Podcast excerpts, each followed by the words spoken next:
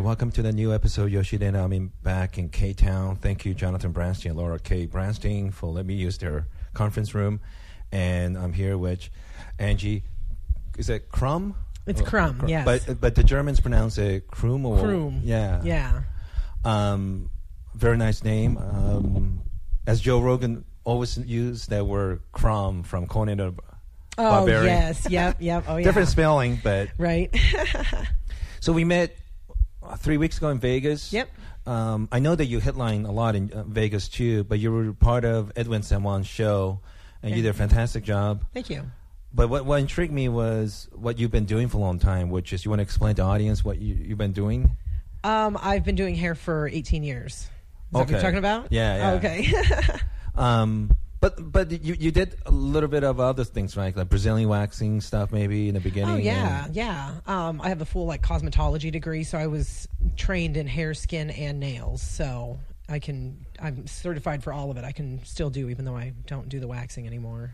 So we, we uh, uh, if you don't mind, we, we'll talk about uh, when you got in comedy and stuff. I'm Yeah, really, yeah. I, I'm really curious about that, uh, your profession, because I've never had someone from your profession. And Oh, okay. Yeah, very nice. so Ask away. Um, uh, it's very giving. Um, I wouldn't, I wouldn't have asked you if, if you weren't funny, and you were very funny on the show. Thank you. Um, so a little bit of your background. You were, you grew up Butte, Montana. You were born and raised there.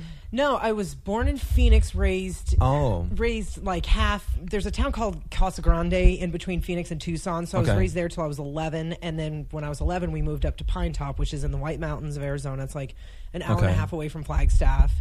And but my dad's from Montana, so every chance we got, my parents were taking us up there to see all of our family on that side of the family. And um, Okay. I went to beauty school there, so you know, I you know, Is, is it was it like a family run business, or this is something that you're the only one? I'm the only hairdresser in the family. So what, what did the inter- when did the interest come? Uh, to be quite honest, I wanted a career that I could fall back on because I didn't know what I wanted to do with my life. Okay. And um, That's smart. And also, I like the idea that you can make good money and you make your own hours and you set your own prices. And now, you know, all these years later with comedy, it's like it works out perfect because since I make my own schedule, if I get booked for a gig, well, then I just, you know, I'm my own boss. So I just say, well, not working that day, you know. So it goes hand in hand. Because we met because you you go to Vegas once a month, cut peop- your former clients. Mm-hmm. Yeah. And you just show up. Yep. And you do shows at night. This is very convenient. but yeah, it is. It is. And you live in LA now. Okay. Yep. Um, so when did what what, age you you start thinking like I think I could do this? Like about did you know early on you're going to start cutting people's hair and things Oh like gosh, no! I was the biggest tomboy growing up. Like there was people that found out when they found out I became a hairdresser, they were like, "Angie Crum's a hairdresser? That's scary," you know. Because again, I never did my hair and makeup. I didn't give a crap about beauty or anything like that. And so again, it was just a fallback career. School was only a year long. Um, it took me a year and a half, but so that's basically kind of where it stemmed from. You know, just I tried college for three days, hated it, and said, "Nope, let me try vocational school." And that's just kind of and halfway through the the beauty school, I everything kind of started clicking with like learning chemicals and angles, and I don't know, just it all kind of came together, you know, like a puzzle. And from there, I was just like, "Hey, I was like, this is actually pretty cool. I enjoy doing this, and I was good at it." You know, What did, what did you go to school? Where in Butte, Phoenix? Montana. Okay. that's Butte, where. Butte kind of comes into a little bit more. Okay. Yeah. And so I, I didn't realize, uh, you know, I did a little bit of research. They were saying some pretty interesting stuff. A couple of things. They were saying uh, your business have a lot similar thing with porn, which is uh, tend to be more recession resistant because they were saying that even during the recession 2008, the business kind of stayed because women still want to get their hairs done really nice and they want to look Yeah. good. And it's it really is like the more I read about it, uh, I, I'm more sympathetic to women because you guys are. I'm, I'm including you with the whole group, but like the constant worry about looking always better, what was looking looking what was good. It, Yeah, it's, that's it's, true. a very stressful thing, isn't it? I mean, you're dealing with women. Not mo- most of your clients are women, I'm assuming. Uh, actually, mine is probably about half and half. I give a pretty mean men's haircut with a straight edge razor blade. Oh, okay. So I have a lot of men clientele too. But who's more demanding? Uh, it's probably about even. Is that right? Yeah. Oh, yeah. Men are very, very particular with their hair, and they need it done more often. You know, so um, yeah, they're very particular with their hair, and I'd say We're not necessarily talking about gay men. no, no, No, I'm talking okay. about you know a lot of the times I can make their hair look exactly perfect, and then they're just like, hand me your comb, and they'll just like have to like put their own little touch to it, you know. So finally, I'm just like, you know what? After I'm done with the haircut and I shampoo them out, I'm like, here, style your own damn hair. Yeah. You know. So um, I think you were telling me a little bit in the elevator that, of course, like anything else, when you start anything new, there's a learning curve, right? Even Oh, you, yeah. even you went to school, you have a good intention, enthusiastic. So, like, explain to me, like, when you when you have, I don't want to say it's your fault, but when you- when there's like, when, when you did somebody's hair, they're very unhappy. What do you what do you do in that situation? Let's say you fuck it up. Like, do you, can you give me a couple examples? Uh, Let me think. Um, I'm sure it's been a while since. There's yeah, it's been a while, but the, also the other thing too, it's like you know, with every profession, when you're starting off, you're learning, and it does take you like. And I noticed co- comedy was kind of the same way because you get to a certain point in your hairdressing career where you're like, man, I'm I'm good right now. I'm you know I'm on fire. Right. And then something happens, or you you know get a, a new client that their hair's a lot different than most of what you're used to working on, or whatever. It's like, and so. uh and so then you you know but then again as the years go by and years go by now i've gotten to the point knock on wood but nothing challenges me anymore it's so i look at somebody i'm like oh you need to do this formulation and just throw out some chemicals to them you know um, let me think of, of a time that Have you ever made anyone cry? Uh, yeah a couple times I want to. So. Um, you know why? Because they come in and they've had long hair their whole life and they decide they want to cut it off, you know, maybe about the shoulders and donate it. And that makes people cry. And I finally Oh, got, oh, so it's, it wasn't your mistake. It just no, it's just them parting with their hair right. Is what makes them cry. And so I finally got to the point now when people come in and they're like, I want to cut my hair off, I'm like, I will do it under the condition that you do not cry. You need to be ready. Do you really say that? To Yeah. Oh, yeah. I get I get harsh with my customers because again, I've been doing this for 18 years. If I have a customer comes in and they're an asshole to me, I say, you know what? I don't think that we're a good fit, a good mix. So, um, you know, I suggest you find another hairdresser. Or Yeah. I had one client freak out on me. I almost had to get a restraining order against that one. Um, or you have people that they come to you the first time and then they, they decide that they like it, but you just didn't like them because they were an asshole, you know? And uh, it's like, don't treat me like a lower class citizen because I'm doing your fucking hair, you Yeah. know? So, anyways, um, then they say, okay, um, I want to make another appointment. How much will it be? I double the price, and they pay it. I'm like, all right, I'm charging you X amount extra to deal with you. And uh, yeah, So you, so you haven't made anyone cry because you made a uh, mistake. no, no. Also, you really Um, are good. Yeah. I mean, I've never made that bad of mistakes. Like one time, here's one. When I was in beauty school, this guy comes in. Well, by the way, so so so you actually cut a real person, and obviously you give them a free haircut, right? That's that's the the exchange. I mean, you might make a mistake, but the- the- Oh, okay. Like if for how does that work? reason, Like when people show up? Again, let me think. I mean, ba- back when you're learning, Yeah. a lot of stuff is either. Um, I was always taught to just take it a little too long. If you're unsure, leave it a little bit longer because you can always cut a little more off. You can't put it back on. You know. Yes. So the only thing, like, I've had people come back because they're like, you know what, I wanted a little bit shorter, and that, you know, that kind of stuff. So it's Right. not really fucking up. But Yeah. um, with color, there's been times where. Um, Who usually want to get color uh, their hair? Is it that shit always drives me crazy when I see Asian people with like a real. I don't know why. I think I'm just an old person, but that shit just I don't know. It really bugs it me. It depends on the person, their their skin tone. Um, their, For some know- people it works. Others it just doesn't look right. Exactly, you know, and if somebody comes in and they say, "Hey, I want my hair like this," one, I have to even think, you know, is this even going to look good on them? too? will their hair even get to that? Like they'll bring in a picture of Angelina Jolie and say, "I want to look like this," and it's like, no, you don't want your hair like that. You want the face and body to look like that, Yeah. and it's not going to happen, you know. Um, Because you've been doing this long enough, you could tell looking at somebody's face, somebody's skin tone, and say, well, just the texture of their hair, if they have thin or thick hair. your shape of your head, Shape you- of their face, shape of their head. Then you could suggest like, I think you look better with this hairstyle, right? Mm-hmm. Oh yeah, But what's the percentage of people that listen to you or they don't listen to you? uh, I'd say almost 100 percent of them listen to me. Oh, they do listen to Oh you. yeah, oh yeah. Because I say that won't look good on you. Let me grab a magazine.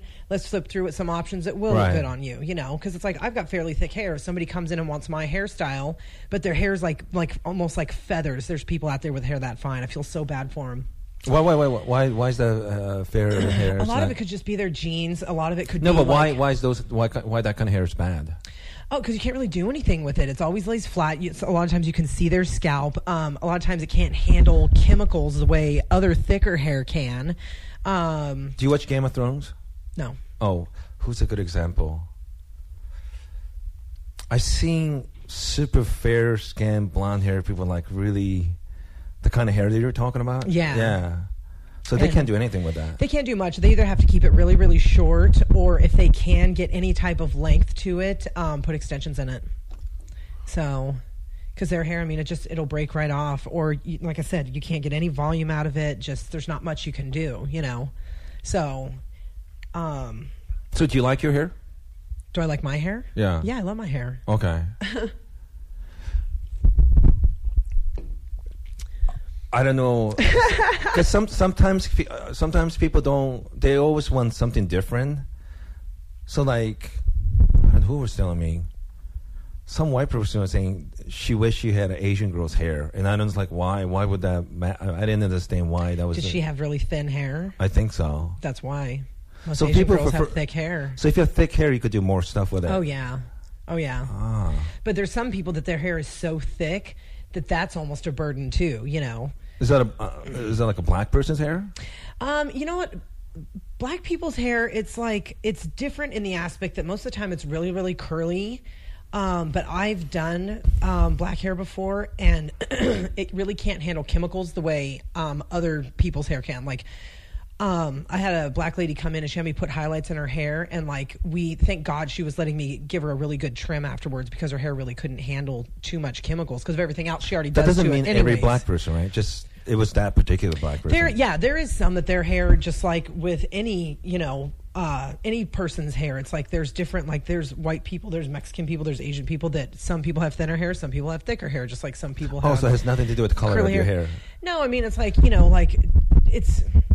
I don't know. I, I will say that African American hair I've noticed that can't handle like chemicals the way other people's hair can. You know, it's not as strong as you think because it looks like they have a ton of it, or it looks really Yeah. wiry because it's curly. It it really can't. You know. I see. Um, in my experience, all the African American hair I've worked on, um, it was very fragile, you know. But I also, see. they do their own like home relaxers on them and stuff too. So it's like those chemicals are on their hair strands. So now you're working with a chemical already on the hair, and you're putting more chemicals on it.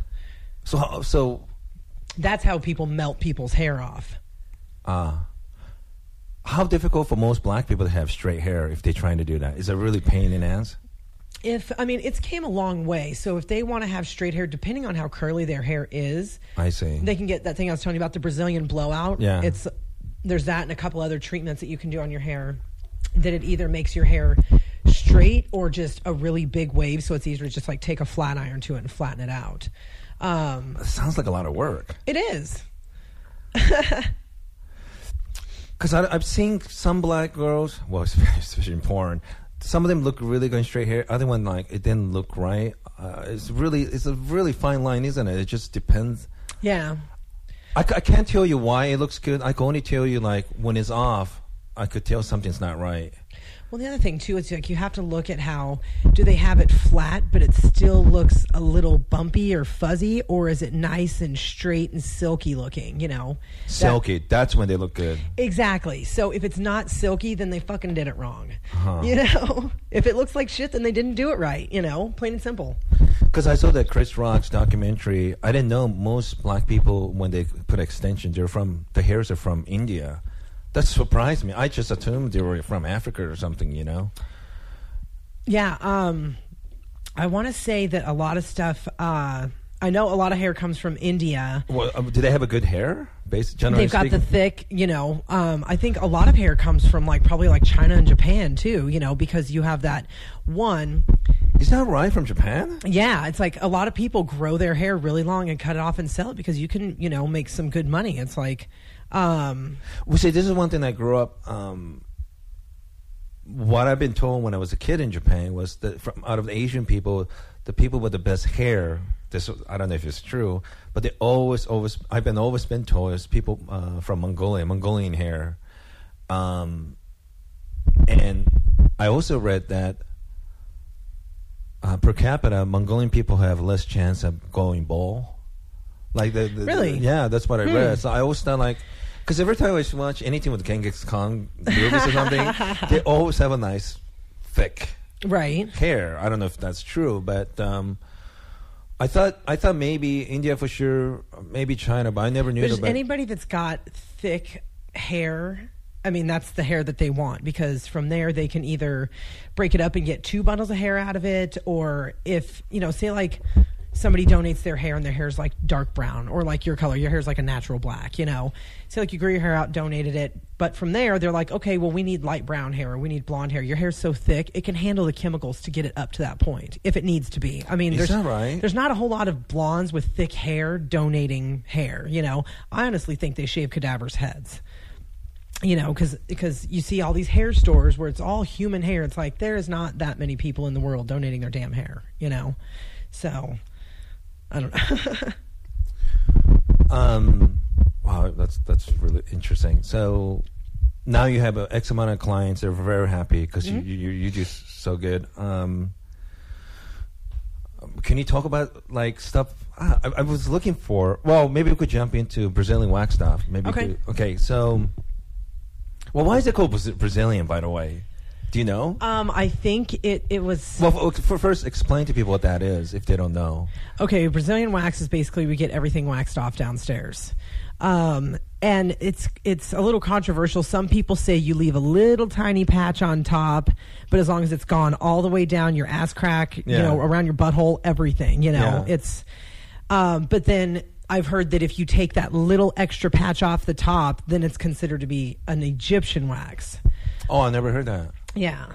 So I don't know, but everybody still refers to it as Brazilian wax, and a lot of it too is I think um, probably because it was probably developed in Brazil, you know, and the women are walking around down there with these you know bald vaginas on the nude nude beaches and stuff. I don't know. I've never been to Brazil, but I'm assuming that's where it came from. I never really. I've been down there. They it. wear a lot of those um, G-string, I guess. Yeah. See, there you go. So Um, So, do they teach you that in school? How to do that? Mm-hmm. Yeah. they do. Yeah. And it sounds so painful. I mean, I read and read it all day. Like it's it's you know the one that we were talking about. Um, um, uh, what were they saying? That's Jonathan right there. Um, like these women, they're like seven, eight, nine months pregnant. They're just so concerned to look proper. Oh yeah. Um. And but what I, what what I didn't know is uh, you have to be very hygienic because if you if you don't do it correctly, you could get infection down there. You might get your child sick too. That I didn't know. That I didn't know either, but it makes sense. Like one lady was saying, like her baby was um, was sick for a couple days, you know, and in early birth or something like that. But um, yeah, so That's interesting. Um, no, I do know that I've had um, clients over the years, like if they get pregnant, they have the esthetician there wax them. Um, usually they're already a regular client, and then they get waxed right before they give birth. But, but also, why why is that necessary? Um, one, just it's their usual hygienic, you know, like if it gets too long, you have to trim it down or, you know, plus when you start waxing, it c- grows back so much more sparse that there's really not much and it doesn't hurt anymore, you know? Okay. Um, and also if a pore bleeds, when you rip a hair out, you killed that pore. No hair will ever grow out of it again. Is that right? Uh huh.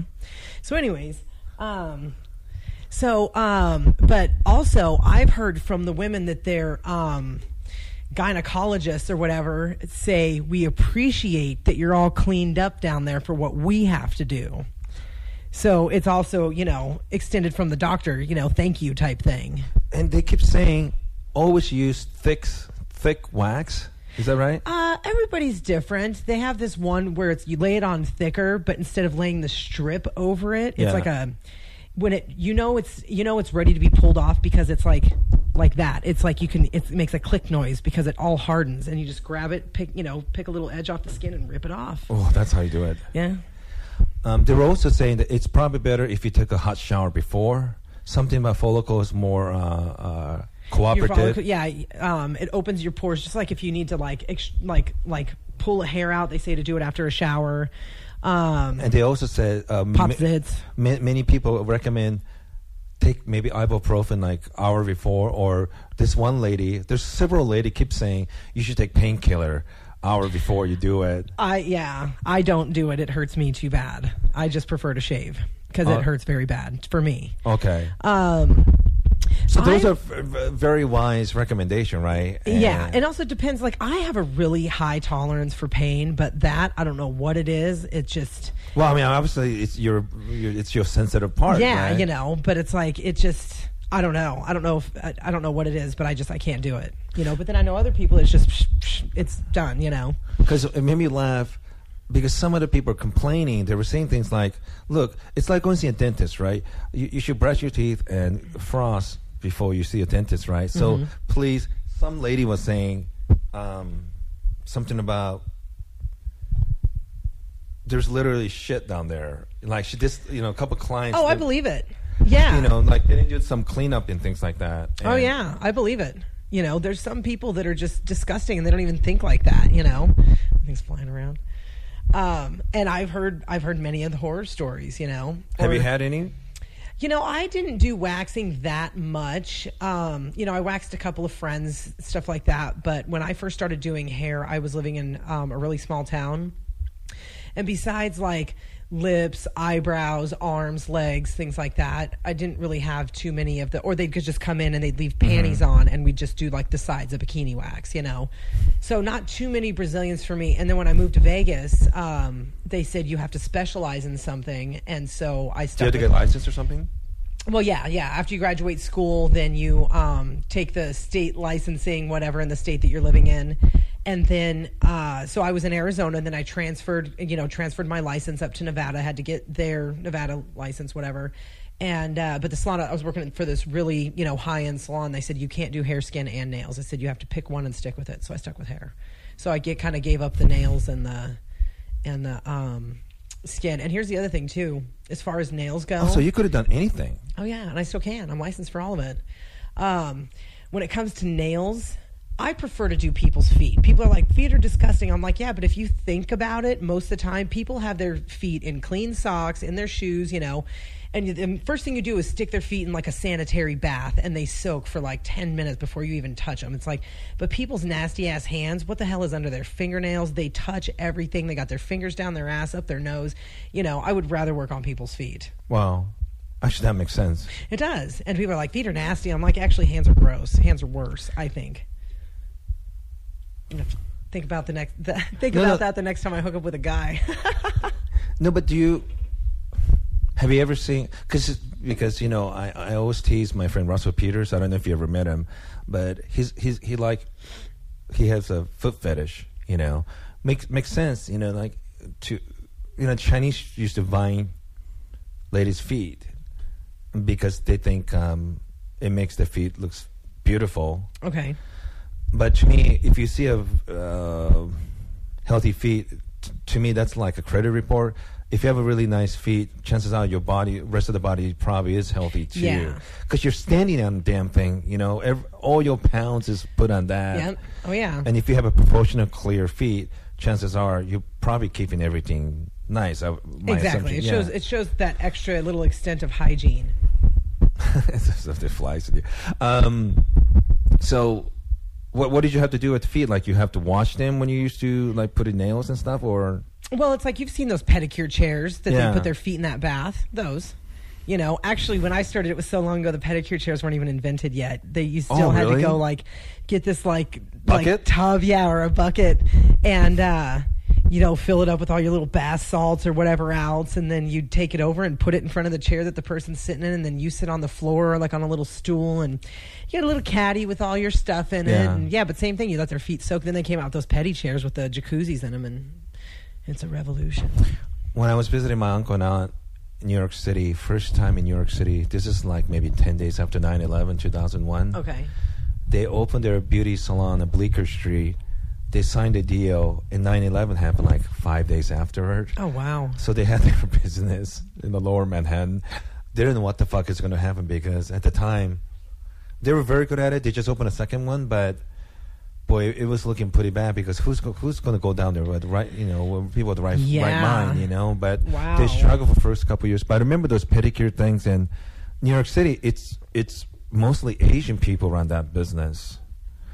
Um, are they any good? I mean, is, or do, is that like one family start doing it and the rest of the family copied and all Asian or? Um, you know, I don't even know how that trend got started. Probably along the same lines that I thought of. It's like it doesn't take a whole lot. You can make good money. You can get people in and out. So it's like, you know, if I have to, I can do like four men's haircuts an hour, and then I'm making a hundred bucks an hour. You know, things like that. So, uh, so they probably see it the same way. Like, hurry up and get these, you know, pedicures, manicures, full sets, you know, whatever.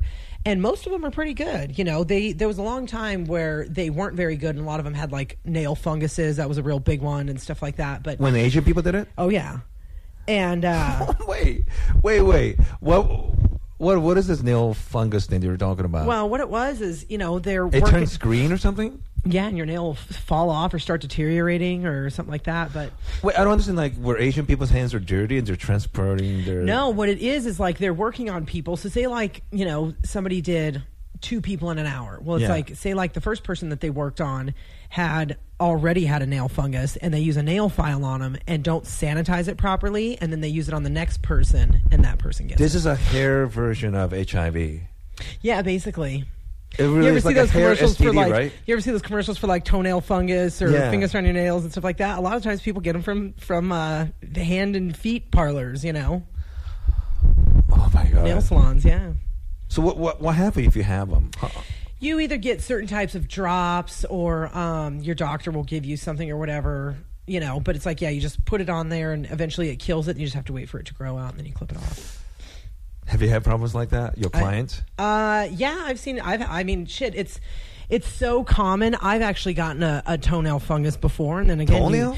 yeah, yeah, it's more common on your feet than it is on your hands. From from those I guess- pedicure I- I- chairs. I, guess it's people, not that clean after all. because when well when people run those jet baths Yeah. in those pedicure chairs, You're supposed to change the water, if- right? well, of course you change the water every time, but it's like if you're running the jets and somebody doesn't like run bleach through it for long enough, it doesn't fully kill everything. Next same thing. Next person comes along, they run the jets, and there they go, toenail fungus. so do you think when people get those fungus, do they realize where they got it? Do you think? Um, if they consistently go to the same place, they'll know exactly where they got it from. You know, or it could be other things like if they're using um, the shower at the gym and they're not wearing flip flops. You know, they could pick it up there. So you should wear it. Flip flops in the shower at the gym. Yeah. Hell yeah. It's not just for prison anymore. Well, I haven't got anything like that yet. So wow. Um, so so so at least they improved quite a bit. Um, I'm never. Yeah, So I, I like- was I was looking for a blog. I, I was looking for a book book talking about dark side of beauty salon business. I couldn't find anything like that. It was just the one Reddit thing about. And you know what I do Brazilian have like like people ask me like, do you have any jokes about hairdressing? I'm like, I have a few jokes, but most of the the jokes I would tell, only other hairdressers would get my jokes. You know what I mean? Just like talking about certain clients or you know just different things. But I'm like, yeah, I'm like, I don't think most of the public would understand the hair jokes. So I've got like three of them that just relay to everybody. But Huh. huh? Going back to Brazilian wax, I mean, so so you, you've done enough, but is is it the same thing? Say, if you're dealing with 18 year old girl versus 75 year old woman. I mean, do, do Oh, no, women it's of that totally age different. Do women of that age get what? I mean, what do Women they get of that age are freaky. Not only do they come in and get waxes, they ask if they can take the leftover hair color home um, to put on the remaining pubic hair. I swear Are- to are you God, serious? I swear to God, it happens. They ask. I've probably been asked, maybe uh, not that often. I think I've had it like happen like Wait, or wait, four wait, wait, times. wait, uh, wait! I don't understand. Is So there is there I- hair? They, they want to take it? Yeah, so it's like okay, say like either how should I say this? Okay, so I put color on their head, and then sometimes there's a little bit left over in the bowl, and they Yeah. say, "Can I take that home and put it downstairs so the curtains match the drapes?" You know, And these are like uh, grandmothers. Old women, yes, grandmas. That was, as a matter of fact, that's one of the first things they taught us in beauty school. They were like, um, they were like, if a woman asks you if she can take her hair color home, the answer is always no, because it'll give you chemical burns. And yes, I swear to God, it happens, and it's only the old women. Wow. Yeah, but also, I mean, if I was going to do a Brazilian wax on an old lady, imagine how many wrinkles she's got down there. You know what I mean? So it's like you're probably stretching out thigh fat just to, you know, get a flat surface to put wax on. And, Yeah. you know, same thing. You got to probably pull up the stomach to get to, you know, everything out. So, as opposed to an 18 year old girl, you know, but I guess it's kind of the same thing. Like if the 18 year old girl was fat, you know, same thing. You got to push all the rolls out of the way. So, I mean, how? I mean, how many of those things you've done? You think over hundred? Brazilian waxes again like I had only been doing hair probably about um let me think. I think I'd been doing it. Yeah, I'd been doing it five years when I moved to Vegas, and so um, I was working in a small town almost the whole time. So I didn't really get too many of those types of things, but you know, enough. I did it on like Friends or you know whatever. But it was most like a lot of them back then was mostly bikini waxes. The Brazilian had become that big of a trend until after I Wait, what's what's the difference? Bikini wax is just like right outside of it. Yeah, like basically, like if you see, you know, a pair, like if a girl has bikini bottoms on, anything You want to take the that hair would, outside of that. anything that would be on, on the outside of that is Right. a bikini wax. I see. Um, is it because small town that they're conservative? Th- That's not something that you do, or Um, well, also back then, um, it back then like the Brazilian wasn't really like trending that much. It wasn't until after I moved to Vegas that the Brazilian waxing became when did really it change? big. Like the last fifteen years? Probably like the past fifteen years. Wow, like these that. trends. I mean, how, do, how does it work? But again, then also being in a small town, you know, I don't know. That you know, some company probably came out with some new wax, and they're like, "Try the Brazilian." You know, oh, you know what? I think Sex and the City had an episode about it too, where she gets a Brazilian wax, and I think it trended that way too. in forty year old virgin, remember that when he had that wax, you know, removed. His, First off, in that movie, you would never ever put wax on hair that long. You have to trim the hair down to maybe between I want to say it's like between a quarter and a half inch long. Oh, Like I so said, I haven't waxed in a long time, so they should have trimmed Trim him it. down and then laid the wax on him. But they the did it for like comedic reasons. Yeah. And but the hair is like you know like like you know fibers of a sweater or something you know what i mean so it's like if you lay the wax on it it's not going to be able to seep through to get down to the skin and pull it where it's coming from you know so yeah you got to trim it down and that's the other thing too if you get um a Brazilian wax done, when it starts growing back out, you have to let the hair get to a certain length before you can wax it again. Even though it doesn't grow back for like a month, you know, um, you still have to let it grow out enough for the wax to be able to grab onto something. And this is something about danger of. Um, does this make sense? Ingrowing hair. Oh What- yeah. What is that?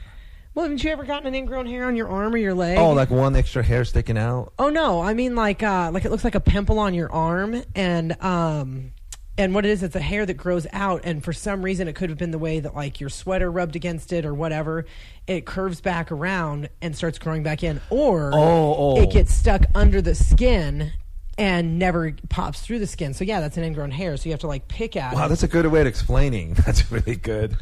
That's really good. That makes sense. Like you, you drew a picture in my head. Oh, Like, okay. Yeah, okay, yeah. Um, so when you have that, you, you, what do you do? Like you can't just pull it out, or Well, you have to basically, um, depending on how it is, like you have to like you, you need to break- pull it from the very break through the skin, Yeah. and then you can get the the end of it to pop back up, Ooh, and then you pull it out. I got a story for you on that one. I want to hear it. Okay. I want to hear it. Um, it's probably about ten years ago. I had um, I can't remember if I had waxed or shaved everything down there, and I went home to visit. Why you have written sitcom on this? I have no idea. So I went home to visit a friend of mine, and Yeah. well, I was home visiting, and this one friend of mine, every time we see each other, we sleep together, you know. Yeah. So we're getting it on, but again, like the hair was only like a few days grown out, so I don't know what it was, like the friction of our bodies or something. Anyways, I get home, and all of a sudden, like I've got pain down there, just on like the top part though, and. uh and then I notice I start getting this red bump, and it keeps getting bigger, and it's sensitive to touch. I mean, all these things. So I'm like, that motherfucker gave me an STD. Yeah. I'm like, God damn it, you know. So I go to the gynecologist, and he goes, "That's the worst ingrown hair I've ever seen." So my little sister was in school. She does skin as well, so she does all the waxing and everything now. And uh, I went over to her school, and she looked at it, and there was like, I think there was three, maybe four ingrown hairs that like like a little fucking hair hand just like clawed its. Wait, what know. was it, like? It was right here, like you know, like a girl's vagina has like the U at the top. It was Yeah. right above that. Where I would normally have a lightning bolt, it was an ingrown hair, and I have a little tiny scar there because of it. so how? So she had to remove it, right? She had to like basically like like yeah like pick open the skin kind of like like With, with, with what? With a finger or? no no no no they have like um, um Like a tweezer? yeah. Yeah. that are almost like like very um sharp angled on a side or they have some that are like needle nose tweezers Oh my god. so there's just a little thin layer of skin that you have to either pick through or you can sometimes you can actually see the hair underneath the skin not breaking through so you just kind of oh yeah it's painful i mean it wasn't that painful Wait, so you have to break the skin to get it? Sometimes, yeah, and that's how it was in this case. You know, it's like you kind of, it's, it's almost like a little layer of skin starts to grow over it. That's why it looked like a big pimple. You know, it was probably, it was probably like that big around. You know, about as round as a tip tip of a pinky finger or something. But it hurt. Oh, I- yeah, I- I it hurt. bet. Yeah. Um, because I I think another reason why women start feeling insecure about it, I really believe because of my former business uh, job in porn business. I think so many women see women in porn, and the trend, you know, for the last 10, 15 years was like hairless pussy, right? Right. So I'm sure guys watch a lot of that, thinking that's what pussy is supposed to look like Right. and like having a little bit of hair. I'm friends with Sasha Grey. She, you know, she was a, one of the big. She still is, I guess, considered one of the greats in pantheon about business. But she brought. She was in Entourage two seasons before it was over, and she was a girl with really hairy pussy. She brought Okay. that shit back. You know? Oh, nice. Yeah. Okay. But what? What? Why do you think? Generally speaking, it seems like men prefer women without a hair, right? Seems like that's the trend right now. Yeah, but also, I mean, one, if it gets too long, it actually is kind of painful. Um, For whom? for well it's like you know years before like you know when i was a teenager it's like just shaving down there in general wasn't really that big of a deal you know um again But, like you have a little bit of a hair, right? But you just kind of trim it. That was the trend back then. No, back then people just didn't even shave. Still, you know what I mean. This was like like early '90s. You know, Yeah. like people weren't really, you know, or if it was talked about. I grew up in a small town. Yeah. And again, I was like a tomboy when I was a teenager, so I didn't fucking care or know whatever. And uh, I started noticing, like, if you wear a pair of panties, it's like, you know, pressing against you or whatever. At the end of the day, you're like, oh my God, that kind of hurts, you Yeah. know? Shave it off, you don't have that problem. I don't know why. Um, and then other things, it's like, you know, just for sex, it feels better. Like you can, you know, if you're having sex so much, it could almost feel like razor blades on a guy's dick after about five hours, Yeah. you know? Um, you know, just for hygienic reasons, odor, things like that. You go to the gym all the time or whatever. Um, Wait, wait, but hair does hair have something to do with the smell? well, it's like you sweat, so our hair catches the odor. So Oh, it's like, oh. you know, if I go to the gym and, you know, go let some guy eat me out, nine times out of 10, if I don't have hair, it's not going to smell like anything. But if there's hair, And also, like I think even we, you and I talked about this, and then we already talked about in uh, porn. Well, you know, in, in the, the ancient times, the Roman soldiers they were told to get their hair shaved or have a shorter hair because when you have a hand-to-hand combat, if the guy behind you grab your hair, he could literally pull you down. But Oh, if you, yeah. if you have a short hair, they can't really grab your head, right? Yeah. it's just a de- defense mechanism. Well, crabs are disappearing because they've been shaving the hair down. they're the- becoming obsolete. Yeah. Yeah. Yep. I'm sure I've heard a- that too. I'm sure there was a the Mother Nature had a reason originally to protect you down there, right? I mean, I'm sure hair was meant to protect you down there. I, I would imagine. Yeah, just the same thing. Why it's hairs on our bodies? It's supposed to, you know, yeah, protect you and catch. You know, Yeah, that's why but- we have hair in our nostrils. yes, You know, but now you, you the porn. I think I, I just think probably young girls are probably thinking that's gross. Just shave everything off. yeah. Yeah. Well, the other thing too, I've noticed with guys, um, they either shave it off or keep it trimmed really, really short for Yeah. almost the same type of reasons. Because it's like I'm not going down on somebody and flossing too. You know, it's like you trim that shit up. Not gonna deal with it. And same thing with guys. They're like, I'll go down on you, but not with hair. You know. So, Um, plus, guys, it makes your dicks look bigger if you trim it down. because this is the Brazilian wax for men is girl. Uh, uh, bro, what is that? Not Brazilian, bro, bro. Uh, What is it, Brazilian? Yeah, Brazilian Oh. wax. Yeah, that's what they call it. Well, also, if some guys have hair growing on their shaft, um, you know, you have to get your dick hard and they lay wax on it and rip that strip off. Um, if you have, you know, hair on your balls, which a lot of you guys do, you know, Dude, so the few men, I'm sure it's not a big thing with men, but I'm sure some some of you guys probably wax men, or do they do that? yeah, oh yeah. What what what's what's the? Um, I mean, we could make all kinds of joke, but Oh yeah. but to prevent any sort of sexual harassment, things like that. What's the procedure? Like, whoever you work, did they give you instruction how you deal with it? Um, yeah. I'm sure sometimes some guys get excited. They they maybe get hard or something. I mean, what do you? guys get guys get hard if I shampoo their hair. I had a guy one time ask me to give him a hand job from a shampoo. I was like, "You get the fuck out of here before I call the cops, you pervert." Especially we were in Vegas. It's like go up the street to a massage parlor. They they'll do that. Is that how you met Edwin? I'm kidding. Huh, right? Wait, so you, so you literally, if you had a client, you literally have to wash it. a lot of the times they have a like a pre-wax that you do to it, so it's some type of like an alcohol um, spray or rub or whatever else. That So you put it on. Okay. Yes, you'd like probably on a guy, you'd probably spray it on, or Yeah. if, you know, again, if they have hair on their shaft, the the esthetician will go, okay. What is that word you use? Esthetician. What's that? That's people who do waxing and facials for a living. Oh, So if I only went to school just for waxing and facials, then I would be an esthetician. right. But if I went to hair for just, or if I went to school for just hair, I would be a hairdresser. If I went to Ah. school for nails, I'd be a nail tech. But since I'm certified in all three, I'm a cosmetologist. I see. Yeah. So, anyways, but uh, so I've heard that they um, say, okay, I'm going to step out of the room and give you a few minutes and I'll let you get it hard, you know.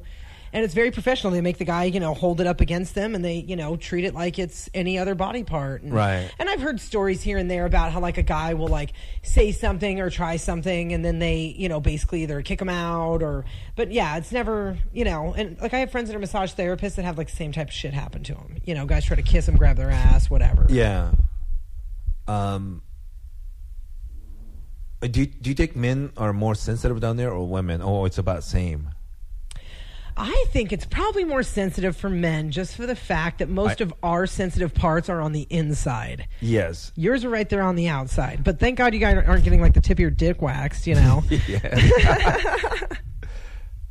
So did did they ever cry? Because that still sounds painful to me because that that's a very sensitive nerve. I'm sure there is. I'm sure there is, but I don't know. I've never really. and this is not necessarily gay men. It's just like any.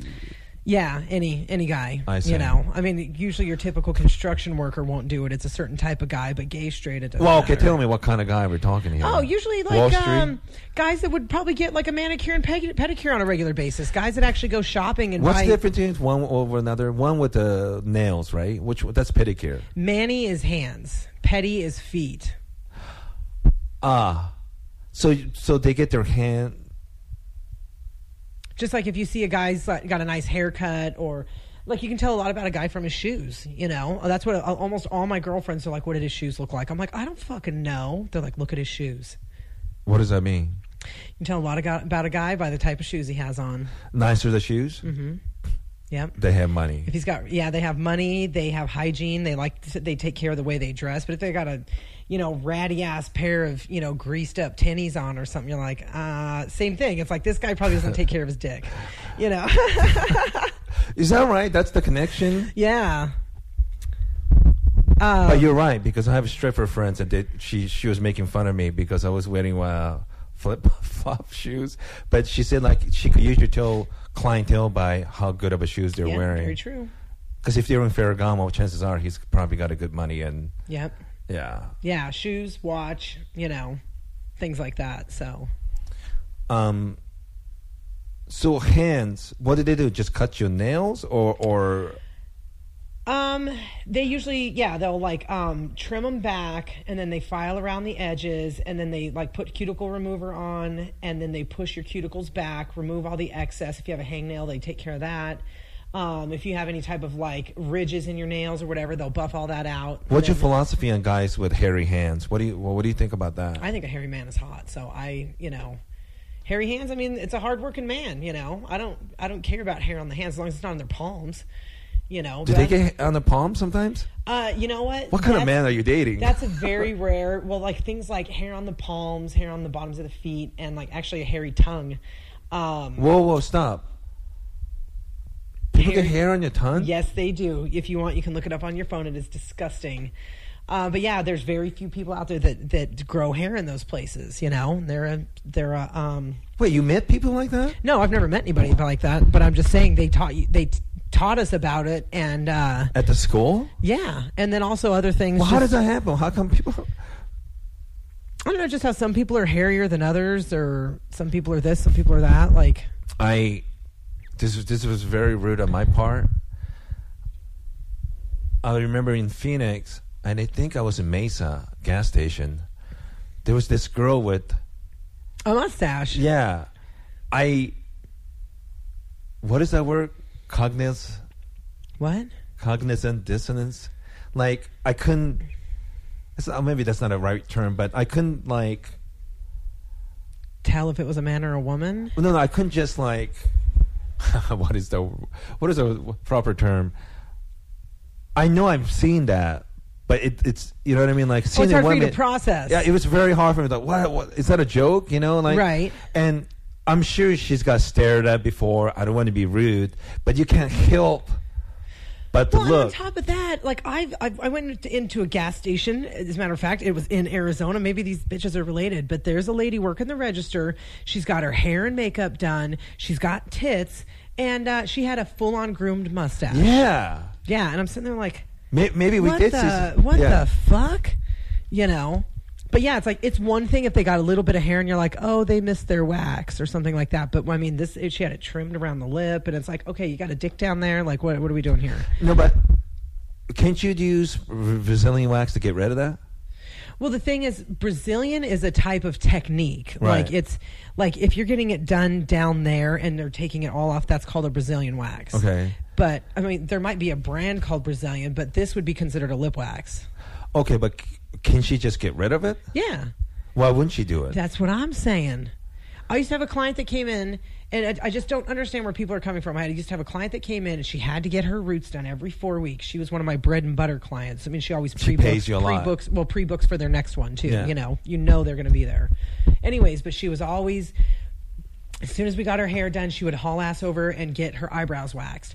But she had like whiskers on the corners of her mouth. She looked like a fucking catfish, you know. And I was like, hey, you know, I was like, why don't you kind of? She's like, oh no, that would that would hurt you bad. I'm like, yeah, but I'm sure your husband doesn't appreciate being tickled by your fucking facial hair, or maybe he does. my friend told me like, well, some guys are into that, and, and you know, I worked in porn, but like that one, that one was really hard for me to process, and and you know, it's it's not my business to tell what people look like. Well, who the hell am I to say that to anyone? But that one was really I've noticed it kind of it kind of grossed me out. I've noticed the more uh, uptight the profession, or however professional they have to be, the freakier they are in bed. That makes sense. I used to date a doctor. He was a freak in bed. I used to date an attorney. He was a freak in bed. And uh, it's just again, I don't, I don't know if it's because they've done so many other things that they finally have resorted to. That's what gets them off. I think the one's probably going to give himself autoerotica asphyxiation, but Y- y- You know, because I have a lot of friends in New York City with the S and M bondage business, and they always say, the lawyer's from New York. "Huh?" the, the lawyer, the freak that I'm talking about, he's from New York. Because they live in a highly stressful job and they're always telling people what to do and they have no one telling them what to do. It's kind of giving up some power. So they, it's a way for them to, I think, it's a relaxing experience, I guess. It- They're tired of always making decisions. a lot for of everyone. those guys end up getting a dominatrix. Yeah. Yeah. They want somebody, they want it switched around on them. You know, it's like they're sick of being the alpha. They want somebody to boss them around. Right. You know, I get it. You know, I completely get it. Yeah. Yeah.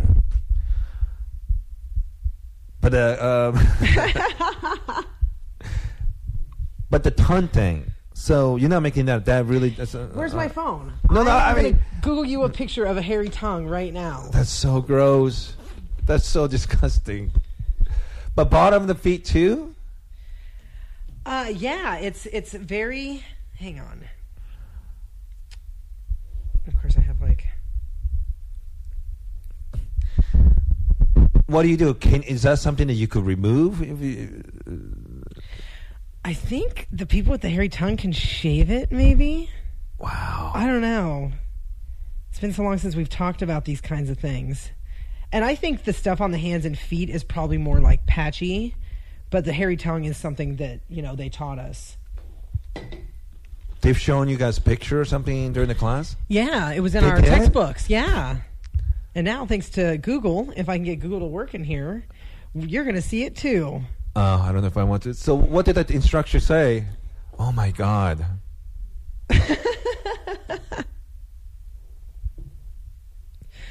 Moment of silence for viewing the hairy tongue images.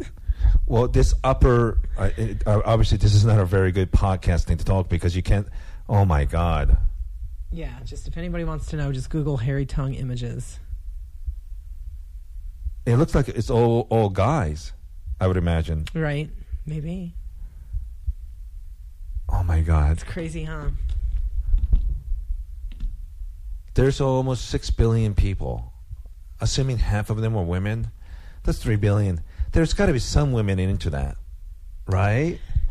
Probably. you, you know there is. You know there is, you know. But it's probably something that they met somebody and they were like, oh, I've got a hairy tongue or whatever. And they either don't mind it or.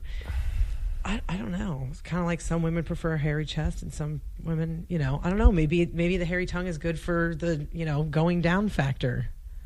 I mean that. I can't imagine it would be on a dick. Well, probably not on a pussy either. I I, I, that I never heard of. Put a hair inside of the pussy. Uh, yeah, I've never heard of that one either. I'm talking about a hairy tongue going down. Oh, on oh, oh, one. oh. Yeah. What was the class's reaction when they heard there's actually guys with a hairy tongue? Oh, we were just all of us were like, ew. And they're like, yeah, there's a picture of it on page four or whatever, you know. Yeah. so you still talk to enough friends. You know, every business behind the closed door. You know, all the comedians who talk about all the horror f- stories. I'm sure that's true in your uh, beauty business Oh, too. yeah. Oh, yeah. I mean, uh, have you ever heard any other crazy stories that like you're, you know, I mean, did they cut hair for dead people? Did they do that? Yeah, some people do. Um, I've gone to like nursing homes and done certain people. Like, um, I had this one girl I was doing her hair, and her, it was her grandpa was in um, some rehabilitation nursing, whatever. So I went and gave him a haircut. He hadn't had a haircut in like six months, you know. No, but but but after they're dead, do they cut hair for people dead? Do they do that? Uh, yeah, they'll have certain people come in and style their hair for the, for the open casket funeral. Oh yeah, and then they have people put on makeup and. Is that so? So that's a very. Is that a specialty or it's not? It doesn't. It makes no difference. I think most of the time they have somebody at the funeral home that um, does it, or they they are subcontracted for it, or whatever. Um, Have you done it? No, Could you I- do it?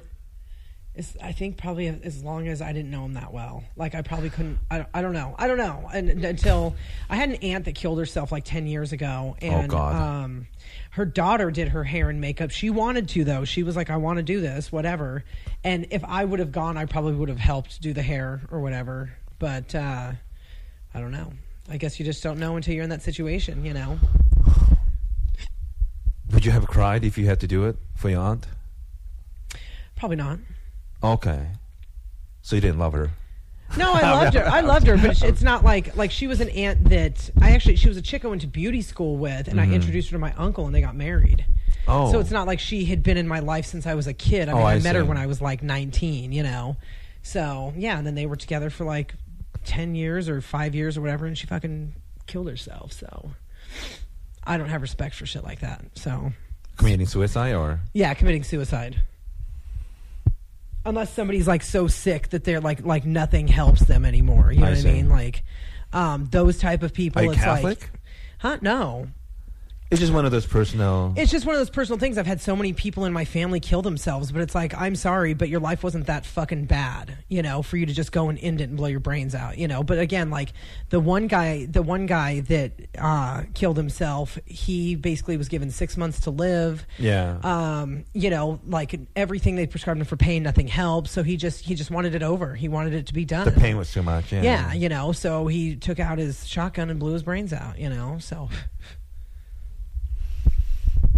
And he had to. Um, wow. Oh, you know, I do remember. So, um, of course, you, you're you're uh, working really hard uh, as a stand-up, and you work on show business. You work on Ultimate Fighter, and the other one is some kind of car show in Vegas. Oh, Vegas. Vegas Rat Rods. What is that? I couldn't find. It's uh it's on the Discovery Channel. They just started the second season. I actually don't do hair for that show anymore. Um But you did it for season one. yeah. And Whose uh, hairs did you cut? Oh, the star on the show. the, well, the main guy, Steve, um, he's a friend of mine, and uh, he I did his hair for the whole first season, and a couple of the other guys that was on the show. And then when I moved out to L.A., he was like, "I need my hair cut more than once a month," and blah blah blah. And I was just like, "No, you don't, asshole. You did, it, you know." So I don't know what the hell it was. So uh, he actually hasn't came back to me. So I don't know what the hell. You know, big fucking deal. So Um, he but, but it was a car show. Like, what did they do? Um, what they do is they basically take different types of like hot rods and then they just kind of theme it and like funk it out. However, like if you Google rat rods, you Yeah. know. And so, but yeah, so that's basically people come in and say, hey, you know, um, I love to play poker. I want more of a poker themed, you know, they'll have like a old truck or something like that. So then these guys go in and um, that show oh, I can't remember. It's at, it's out of Vegas. It's like the guy fixes up like old jukeboxes and coke machines and shit like that. Um, he kind of you know kind of got in with that because he was always going and buying stuff from him to use on the cars. Oh, I see. Yeah, you know, so it's it's pretty cool though. I mean, he's and I think they're all diesel engines too. And so, um, yeah, so it's like him and a couple of the guys. So it's like that's my hair on on season one, and then I can't remember what seasons they were for Ultimate Fighter, but I did that for three seasons. Ultimate Fighter was in Vegas or LA? Uh, Vegas. Yeah.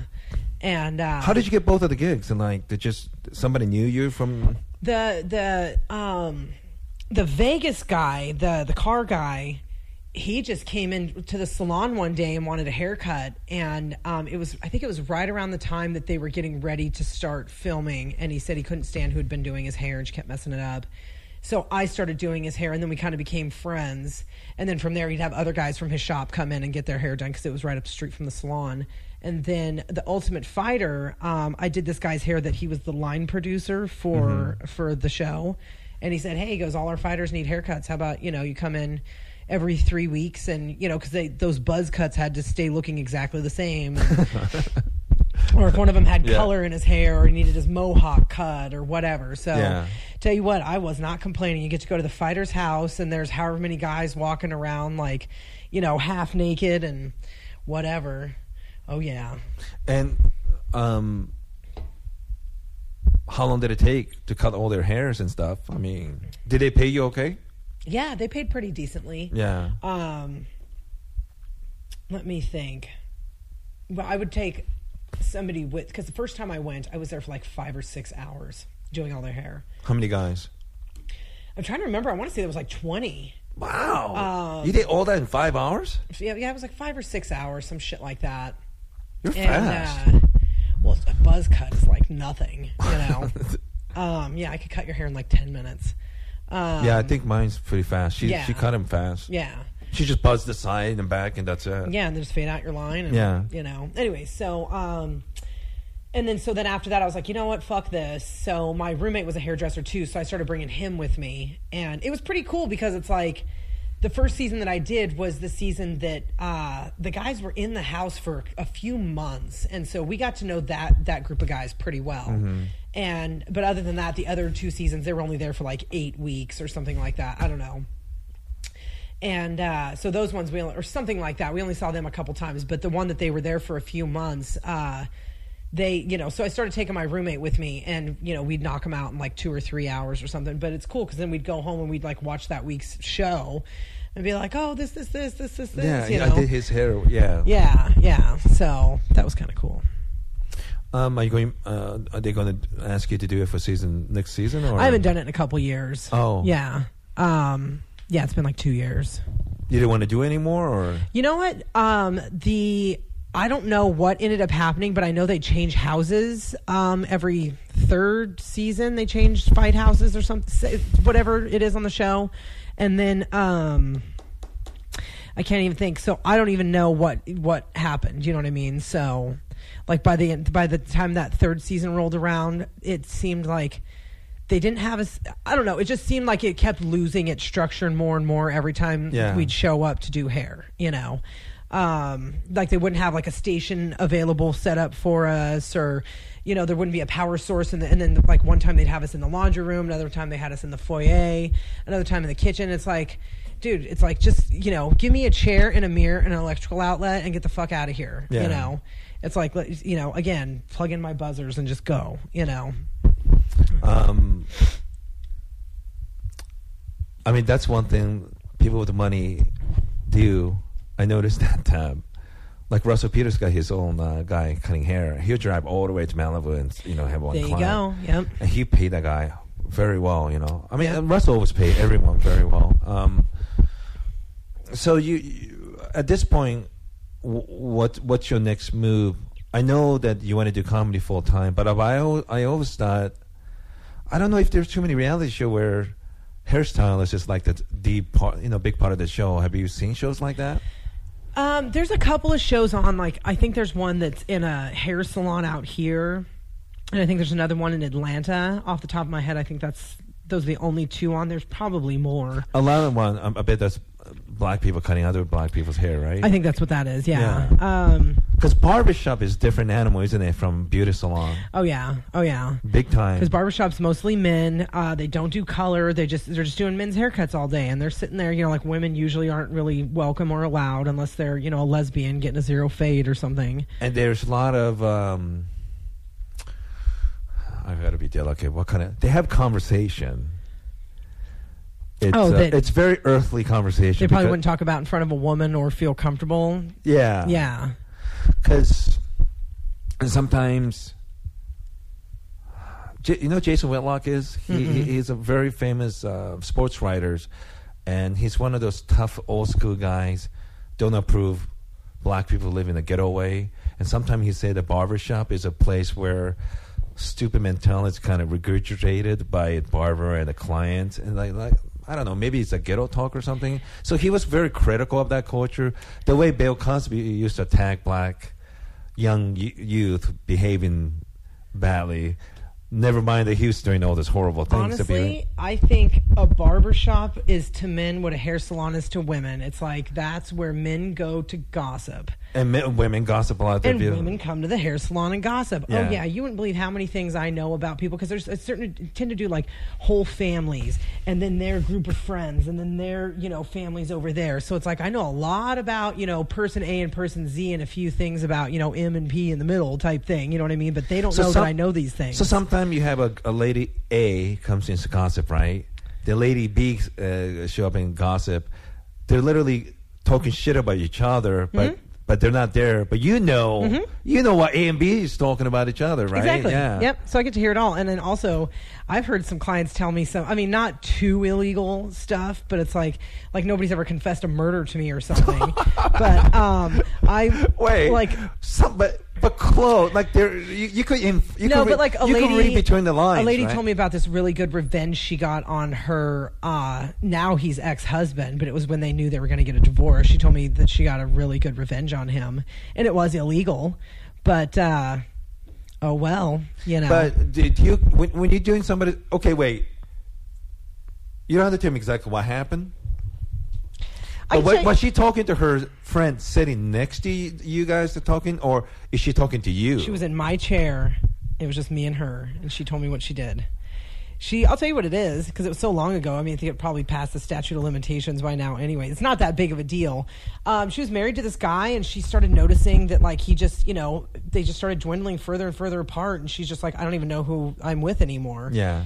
So one day she found this like it was like a gay porn mag and like she flipped through it and he had taken out his own picture ad in the back uh, for men to start meeting him at this gay bathhouse. Oh, my god! And then she started tearing the house apart after she found that. She found all these drugs and shit like that. So basically, I mean, as all this is happening, he had lost his job, so she's paying for the mortgage. She's paying like he's driving a brand new truck. She's driving a piece of shit car. Yeah. She's paying for it. So basically, um, I think she had kicked him out, and she um, hired these guys to come and steal his truck, and they took it down to Mexico, I want to say, and Uh, took it to a chop shop, you know. And then from there, you know, they were like, "Are you sure you don't want more money for this?" She's like, "No, I'm good. Just as long as he doesn't have it anymore, and we can report it stolen." You know.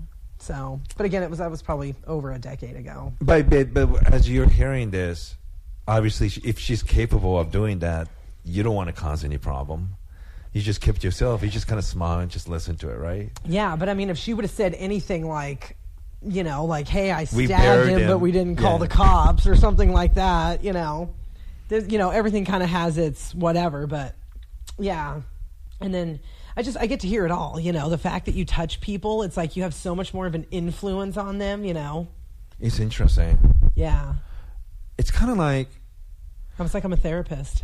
Yeah, it, because it's interesting when, when people are having problems, they go to a bar and there's no one there, and there's only you and bartender and mm-hmm. drinking a lot.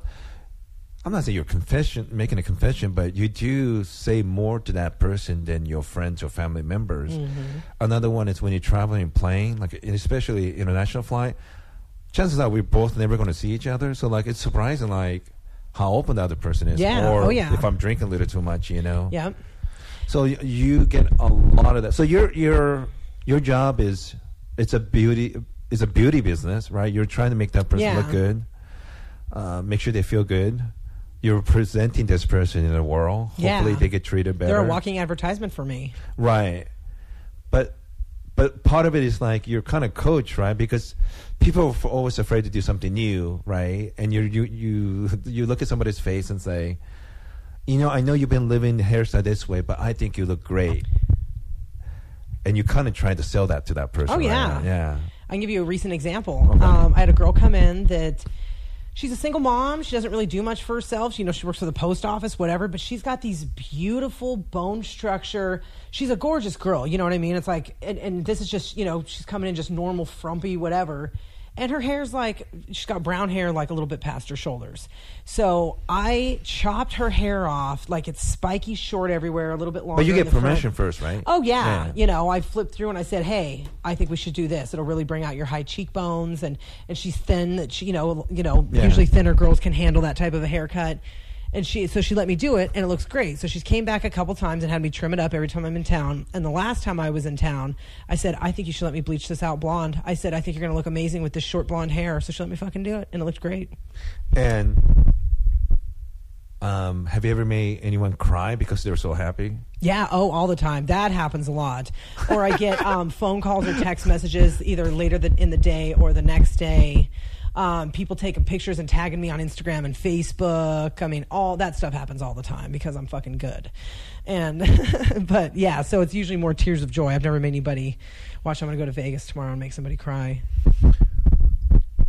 Well, why? Why did they think? What do you think? Well, well these people take so much. To, I, I think it's a bigger issue for women because I think men judge women, but you know who's even bigger judge of a women? It's other women oh, judging. Oh God, their, yes. Yeah, it's Oh, it's yeah. like because I watch Real House of whatever, whatever. They're really cruel with Yeah. other women's look. Yep. Gay men are even worse, I think, in some respect. But, but, Yeah. but you know, guys talk a lot of trash talking about stuff. But man, I Well, here's some of the women are very clever. How mean As mean? soon as an attractive woman walks in, Yeah. you know, like for instance, you know, these chicks are sitting out here. It's like I'm sure they kind of like glanced in here and sized me up real quick because that's just what women do, you know. And thank God I'm not like that. I'm just like, hey, how you doing? Like Mm-hmm. whatever. Unless they've got like a flashy dress on, I'm like, oh, that's cool, or you know. Um, but yeah, women are very, you know, and on top of that, depending on how they are in their circle of friends, they want to have the newest trend, the newest look, the newest, you know, everything. So Yeah, um, and especially, I mean, the older women get, they really want to upkeep it looking as young as possible. So, I mean, a lot of those women, you know, they're my, what I said again, bread and butter. They pre book every four weeks to get them roots done or, you know. okay, okay. This is something that I um, I've been talking about last couple of episodes, and let's see which one I would. I talked to my friend Hosanna, and she was finalist in a season one of New Zealand's Next Top Model. She came in third place. Okay. So she, she's an exotic looking girl. And there's another girl that I interviewed, Jennifer Fio. She's half Korean, half white. And I think I think she was Miss San Jose. And I ended up I didn't plan to, but I ended up talking to them about um, the plastic surgery. Okay. You know, and I don't know. I, of course, this town is very. It's a really tough place for women in that show business to survive, right? Yeah. Because even Anne Hathaway saying she started feeling like her age, like there's certain roles that she cannot get anymore. She Oh, claimed, right. Yeah. right, right. Because she's such a fucking old hag at 29 Right, or 30. right? yeah. Um, but uh, do you remember uh, Twin Peak? What's her name? Uh, Lara Boyle. Yeah. My God, she was a beautiful woman in 20, 25 years ago. Uh, but we all get old. That's part of uh, nature, you know. So you could age gracefully, but she did some plastic surgery. My God, it's a disaster. I mean, I feel bad for her. Right. because, Like, what, what's your general feeling about that? Like, do you? Do I believe great. in it? Do You- I- You you look great. You know, I, I, and I hope you won't do anything like because I don't think the upside is very small compared to disaster that awaits you. I would probably, like, I found out after my grandmother died that she had a feather lift. And What's that? A feather lift.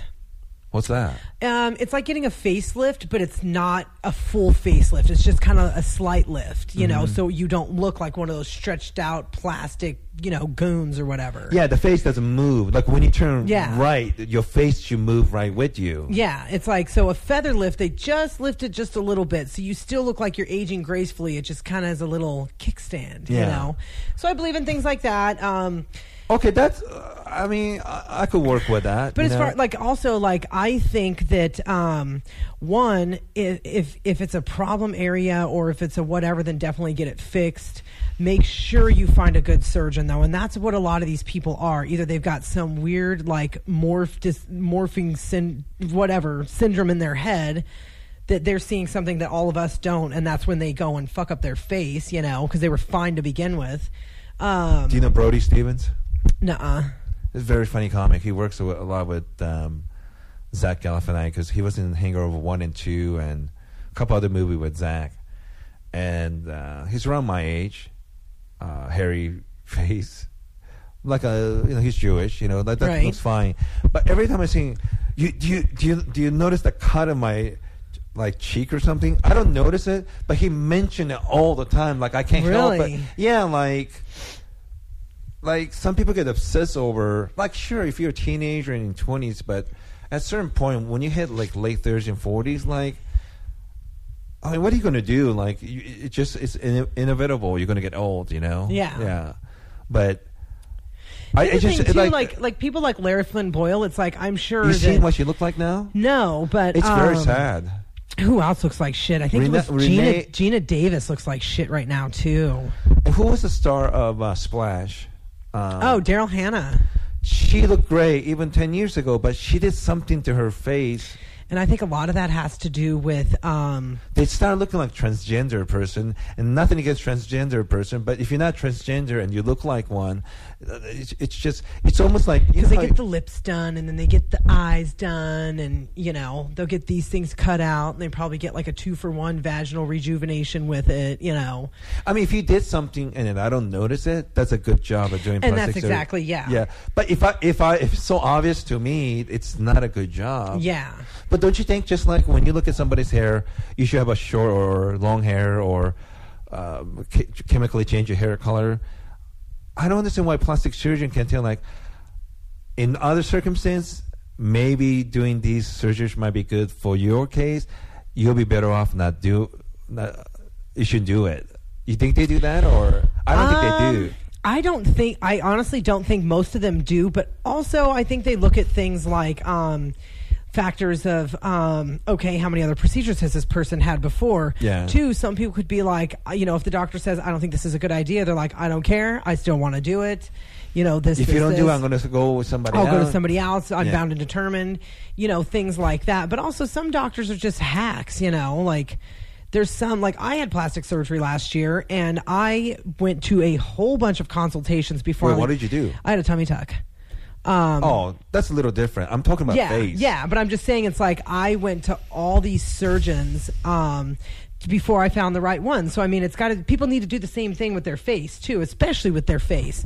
And uh like I showed my sister last week when she was in town Yeah. and she was like that's the best tummy tuck I've ever seen. Like you can't there's no scar. You so I mean basically once the scar is completely healed, it's going to be gone and it's going to look like I was just born that way. You know, that's good plastic surgery, you know. So it's like if this woman's still around and I need a feather lift in 20 Yeah. years, I'm going to her, you know. Yeah, I, I, I just I, I could never Never say never. I no no no I'm- I I could never relate because I I don't know I know there's pressure but I can't even imagine. Uh, do you want me to pause? I just want to stand up. Oh, I, I I can't even imagine the pressure the the, the women are under, especially in Hollywood. Oh yeah. It just boggles my mind. Um, did you have to go um, take a break? Uh-uh. Okay. So, okay, we have a little bit more time. So you, you're very successful. at What you do, you answer most of my question. Okay. Um, you learned Harry- a lot. So, when did you start thinking about doing stand up? Like a long time ago or fairly recent? Actually, a long time ago, um, when I was 14, I watched George Carlin do uh, an HBO special for the first time. And I knew from there that I wanted to try stand up. I Yeah. wanted to do stand up. But I knew I wanted to wait till I was 30 to get some life experiences under my belt. So when I turned 30, I started doing it and realized that I love the hell out of it. And kind of got thrown into running a room and some shows at the same time. So In Vegas. Um, in Vegas, yeah. and I just realized it's you know time's gone by that I really enjoy it and and you know it's it's been very good to me so far and it's also something that I don't I don't know if you remember me saying this at the beginning of the interview but I said that like hairdressing doesn't really challenge me that much anymore It's not nothing really throws me for a loop. It's it's basically you know, like I, it's one of those things. Like I've been doing this long now, long enough now. I got this, you know. But I think when I get to the 18 year point of comedy, I think that it's still going to impress me and surprise me. Yeah. You know, hair doesn't really do that. I mean, it's it's an easy job. I basically, and most of the people I do, I've been doing their hair for so long that it's like at this point, I get paid to do my friend's hair. I work with my friends. I get paid to do my friend's hair. Like, what an easy job, you know. I don't Yeah, want it's, easy. it's like when you wake up in the morning, go to work driving. Sometimes you don't even remember the drive because you do it every day. Yeah. au- everything's automatic, right? Yeah, you know, it's like, and every day's a little bit different because all your clients are different. But it's like, um, you know, again, it's like, it's it doesn't really hold much of a challenge anymore. You know, it's like I know every day's going to be pretty much a good day. You Yeah. know, like I said, like it, I'm here. Here I am, 18 years into doing hair, but I know once I hit 18 years of comedy. That I'll still have, it'll still surprise me. It'll still challenge me. It'll, you know, it's, it'll always be different. It'll, Isn't it mysterious because you have the same act, same person that, not, uh, you know, you do a show tonight, it goes great. You go to a um, different city, different room for wha- whatever reason. Yeah. Same person, same act. yep. Either don't they don't dig it or they talk during the show. Yeah, it's mysterious. yeah, like, you, yeah. know. So stuff like that. It's like there's never going to be an exact science to it. you Yeah. know? yeah. Um, so it's a big difference. Well, did you start in Vegas or where did you start? I started in Vegas. Yeah. What was that like starting in Vegas? You know what? Back Sam then, Tripoli and Jo Koy started in Vegas, if I remember right. um, you know what? And I don't even really know where they started because back then there was like seriously like two open mic nights, and I was running one of them. You know. Oh, okay. um, like I said, this this guy, you know, he kind of I I had this girl that I was working with, and she was kind of teaching me um, a lot of stuff, how to run a room, and like, but like, f- first off, actually, she's the one that taught me how to like write a joke, don't step on your laughs, what segues are, what callbacks are, all that good stuff, you know. And then when this guy approached us about running an open mic night at his bar, then she was teaching me how to run a show and stuff like that. And then he started you know offering up hey if you want to bring in you know headliners and feature acts let's do a, a weekend show here and i'll put them up in a hotel whatever you know. So that was a cool little thing you know. But back then it's like i want to say every comic that started in vegas i want to say probably at least 85% of them got you know their first time in my room.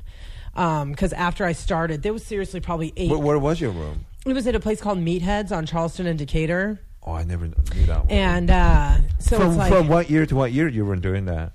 it was 2009 to uh, what was it? January uh, 2014, Wow, weird. something like that. Yeah, or no, no, I don't think. Maybe we didn't start that until 2010. Something it lasted almost five years. Wow, So all these years I've been visiting Vegas, I've never heard of it. I guess yeah, and you know what? It's still like I still get phone calls from people about it, and I'm like, that bar closed. God, it closed like a year and a half ago, and the owner just came in and shut the whole place down. You know, um, Oh, that's why it ended. yeah, that's why it ended. Otherwise, it, it I would have probably given it to somebody when I moved. You know, um, but yeah, and also when I first started, there was only like eight other comics in Vegas, so we had the same people. But then, like with the economy tanking, you know, all these people were losing their jobs. So I want to say probably about eight or nine months after starting to run that room, people started coming out of the woodwork. Hey, you know, I've been thinking about doing comedy, thinking about doing comedy. So it's like then we had to pick up a second night of the week to do um, open mic because it was so busy all the time. We had to start doing it two nights a week. Yeah, and uh, Do you do you think because that because I've been trying to figure out last couple of years, like whenever I go to Phoenix, Vegas, San Diego, San Jose, Sacramento, Seattle, my God, there's more places to perform now than ever before. Yeah, that I think a lot of it. Also, something I've noticed over the years. It seems like every few years a certain profession is trending. Um, a few years ago, it was hairdressing, and that's still kind of. A couple years before that, it was Hair- bartending. Oh, is that right? Yeah, it's just it's it's like certain professions I've noticed get this influx of people wanting to do that for a living, you know. Um, and then I noticed the past few years it's stand up comedy big time, and ninety percent of the people that hold a microphone never have any business of fucking picking one up. And I think um, I'm also. It's it's not that I'm a bleeding heart liberal. I'm not. Okay, But I'm, I'm kind of into fairness. And there was a period late 2000s. You know, there's certain commu- communities that are against women doing comedy. I'm sure you've dealt with guys oh like God, that. yes. Yeah. Oh yeah. and I, I wouldn't say I'm a friend with Amy Schumer, but we did a couple shows when I worked for Dave Attell, and um, it's kind of nice. There, there is every time there's a attack in one group that you can't do something, they always surprise you and prove you're wrong. Right. You know, this group cannot do sports or something, they'll come and surprise you. And you- Right. Yeah. You know, so. Um, my God, you know Amy Poehler can't get any funnier than her, and there's, there's, there's so many group of funny people coming up. So Yeah.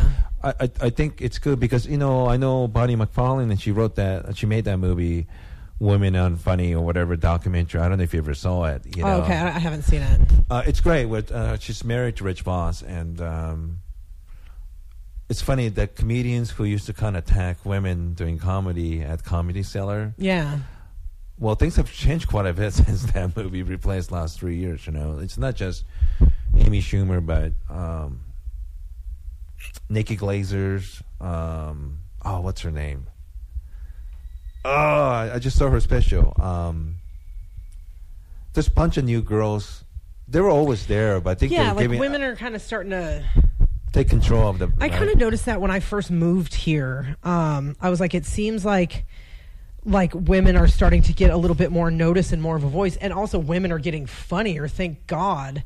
Um, and the Do other thing do too. Do you think historically it's not a ladylike quality? So it's, it's you think it's been a hard for women to make that transition?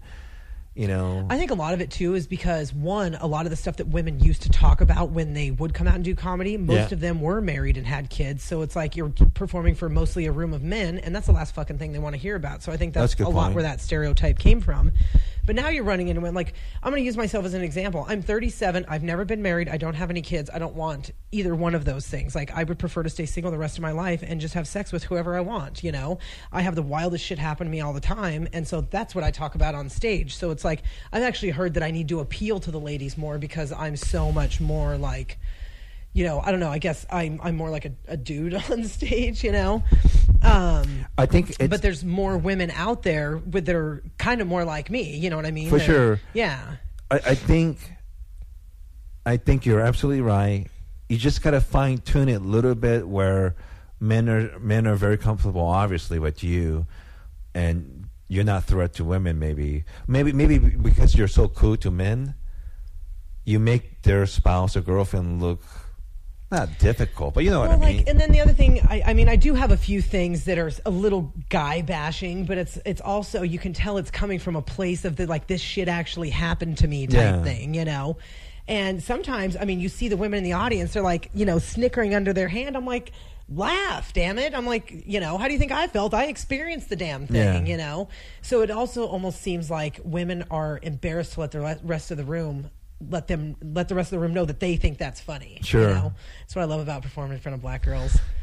um, so how, how's it going? You've been here about a little over a year now, right? In I've been LA? here, no, not even that. Um, almost 10 months.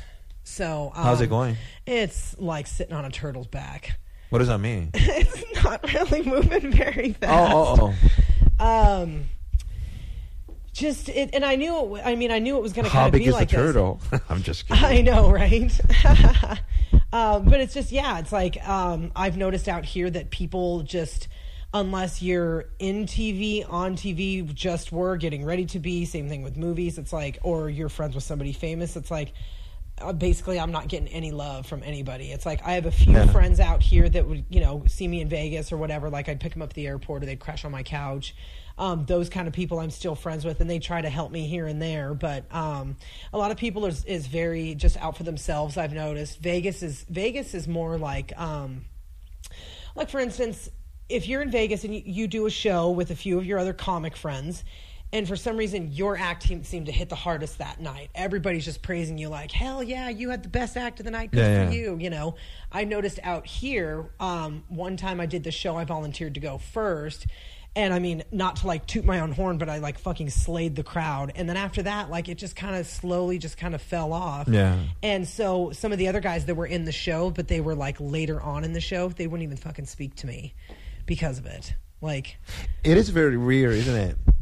But at the same token, if you're too nice, people are trying. To, It's really weird. Like I hate to think like that, but Yeah. yeah. Like figure- like we we're both friend Edwin San Juan. He's so generous with stage time. Yeah. Oh yeah. but not everyone is like that. By the way, if you want to do, uh, if you want to check out stand-up comedy, you want to go Planet Hollywood. Uh, st- um, God damn it, what's The Edwin V San- Theater. V Theater, and go check out Edwin San Juan because he's a very, very funny guy. 2015 funniest guy comic on the Strip Award, and Yep. you should go see him. But he's also generous with time, and Yeah, he you know he doesn't have a hidden agenda. Very rare Yeah. and um, it, sh- it should be like that. But you, you're considered like a sucker if you do that over here in LA. You know. Yeah, it's like I just you know, and everybody's like, you want to run a room, you need to run a room, and I'm like, you know what, I would consider running a room, but it's like I would want to do it at. I don't want to do it at a bar or in a restaurant or whatever. I want to rent a room that's close to the action. Yeah. That maybe turns into like a nightclub afterwards Yeah. or something like that. You know, it's like I'm I'm done doing the bar show type thing, and I understand where people say you need to run a room because like it's a bargaining chip. You know, like um, when If I you do my room, you gotta let me do your room. Yeah. or just people, you know, they're like, they'll just all of a sudden be nicer to you. They're like, oh, I heard you got a really good room going over, you know, in K Town, you know, whatever. And, uh, and that's when people, but right now I have nothing to offer. Like at the beginning of the year, I have this room that I book in Northern Nevada. And the owner, you know, for other reasons, he just kind of put a kibosh on comedy for a few months. But I was booking that every month. And Yeah. even then, going out networking with people, they're like, oh, you book a room? You know, but it's like now I have nothing to offer anybody. And it's like, like I even have friends. well, you that, do have t- stuff to offer. I have stuff to offer, but it's like I guess I'm just not offering it to the right people, Yeah. you know. And everybody else I've talked to that's like really getting the ball rolling with their career, they said give it two years, you know. Like everybody's saying, you got to find an agent, a manager, whatever. Like, Yeah.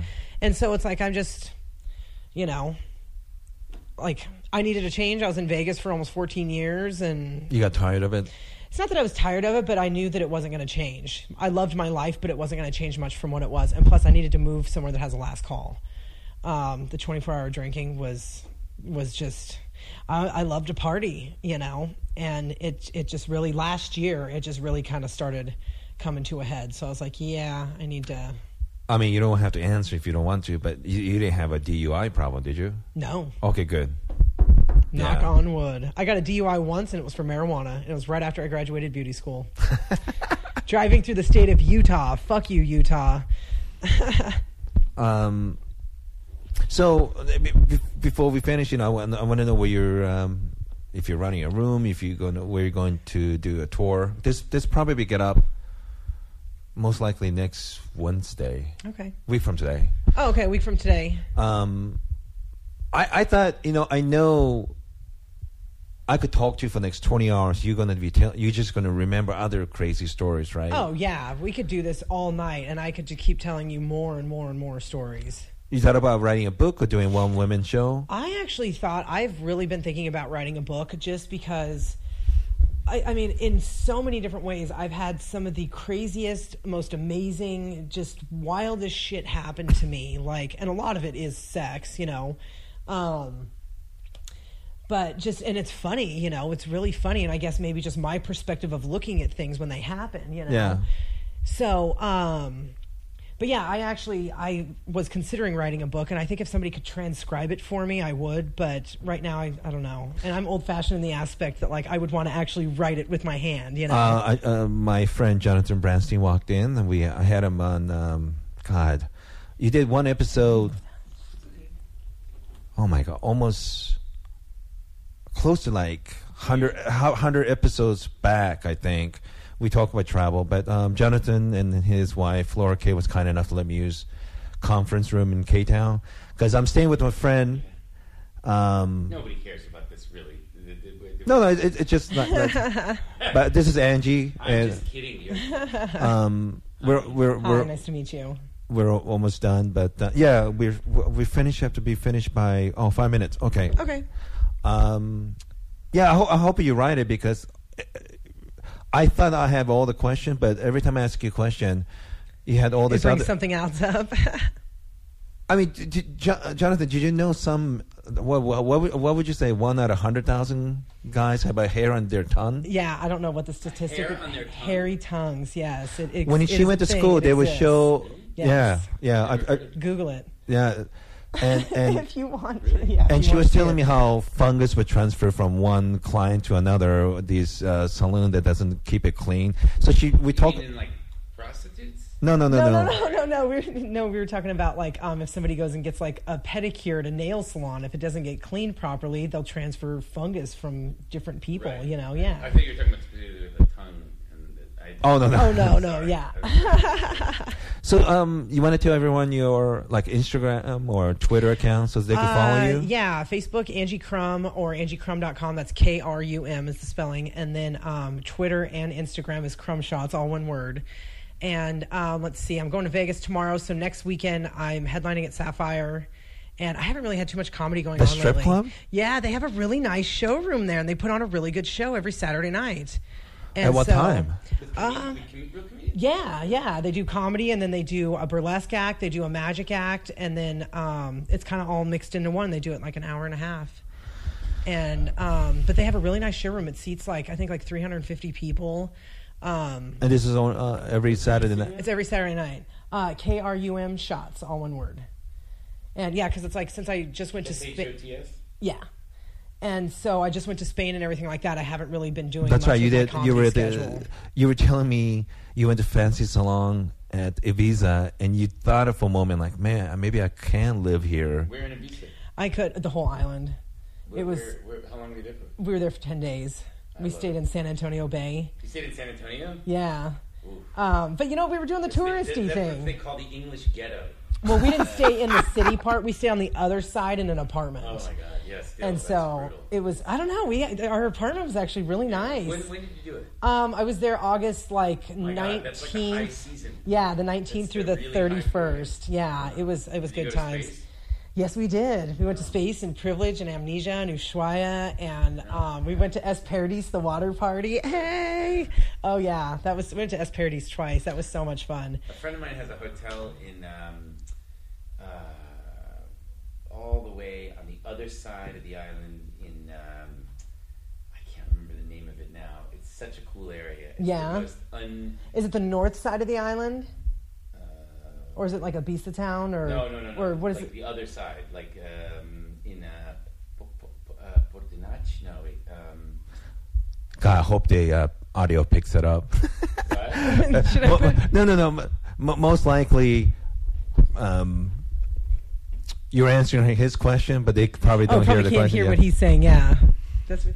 Sure, go ahead. Oh, ahead. sorry. No, it's okay. No, you don't have to. I Okay. just was. Uh, uh, I, sorry, I, I'm trying to remember the name of the place, but uh, uh, anyway. Real quick, I anyway, think I might, I might be able to help you. No, on it's this it's one. okay. It's but um, Ibiza, I know quite well. I've been I'm been still there carrying a many, map many around in my times. purse, Oh, really? right there. Bang. I'll tell you where it is. Uh, here.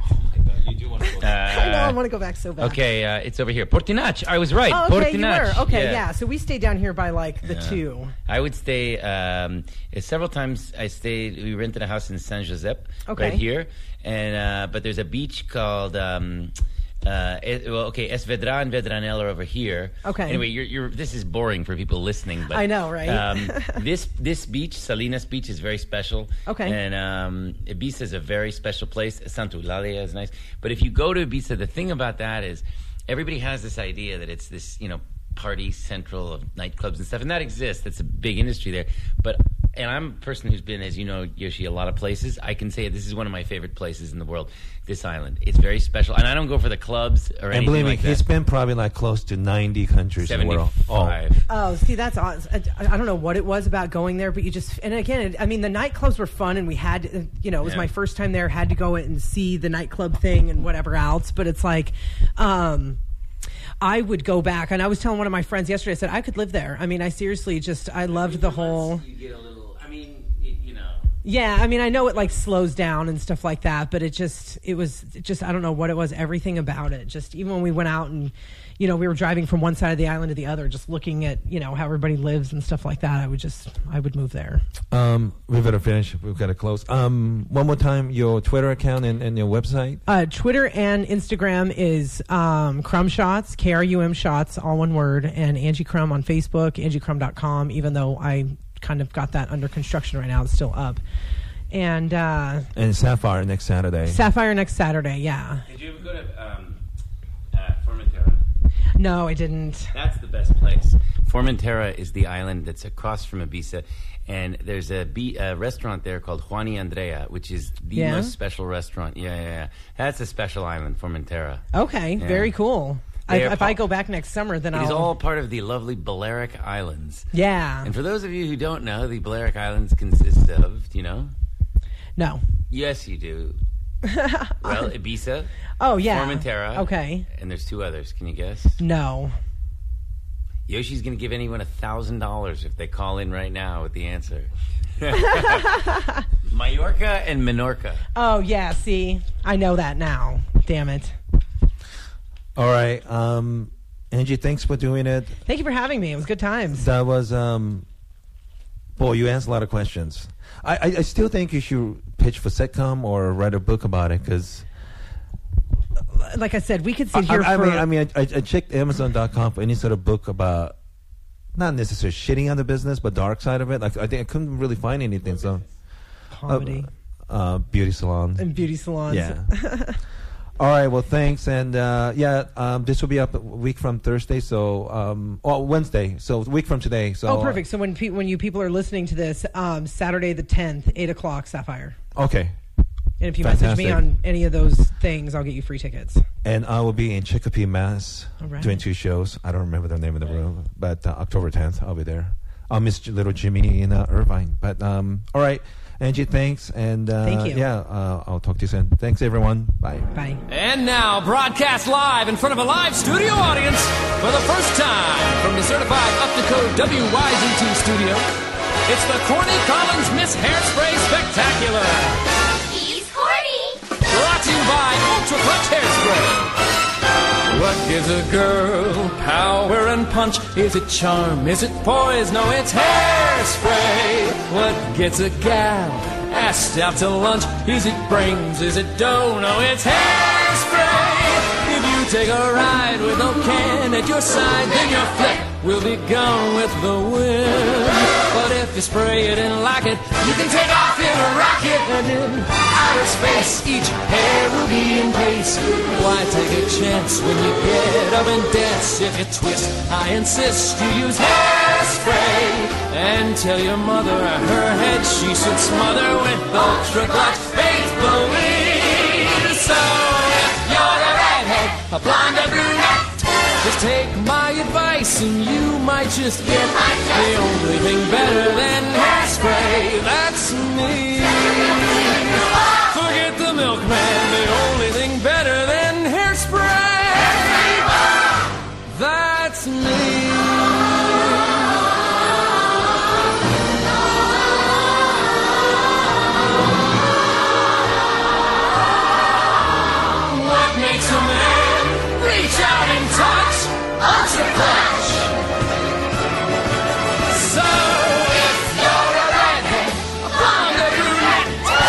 take my advice and you might just get the only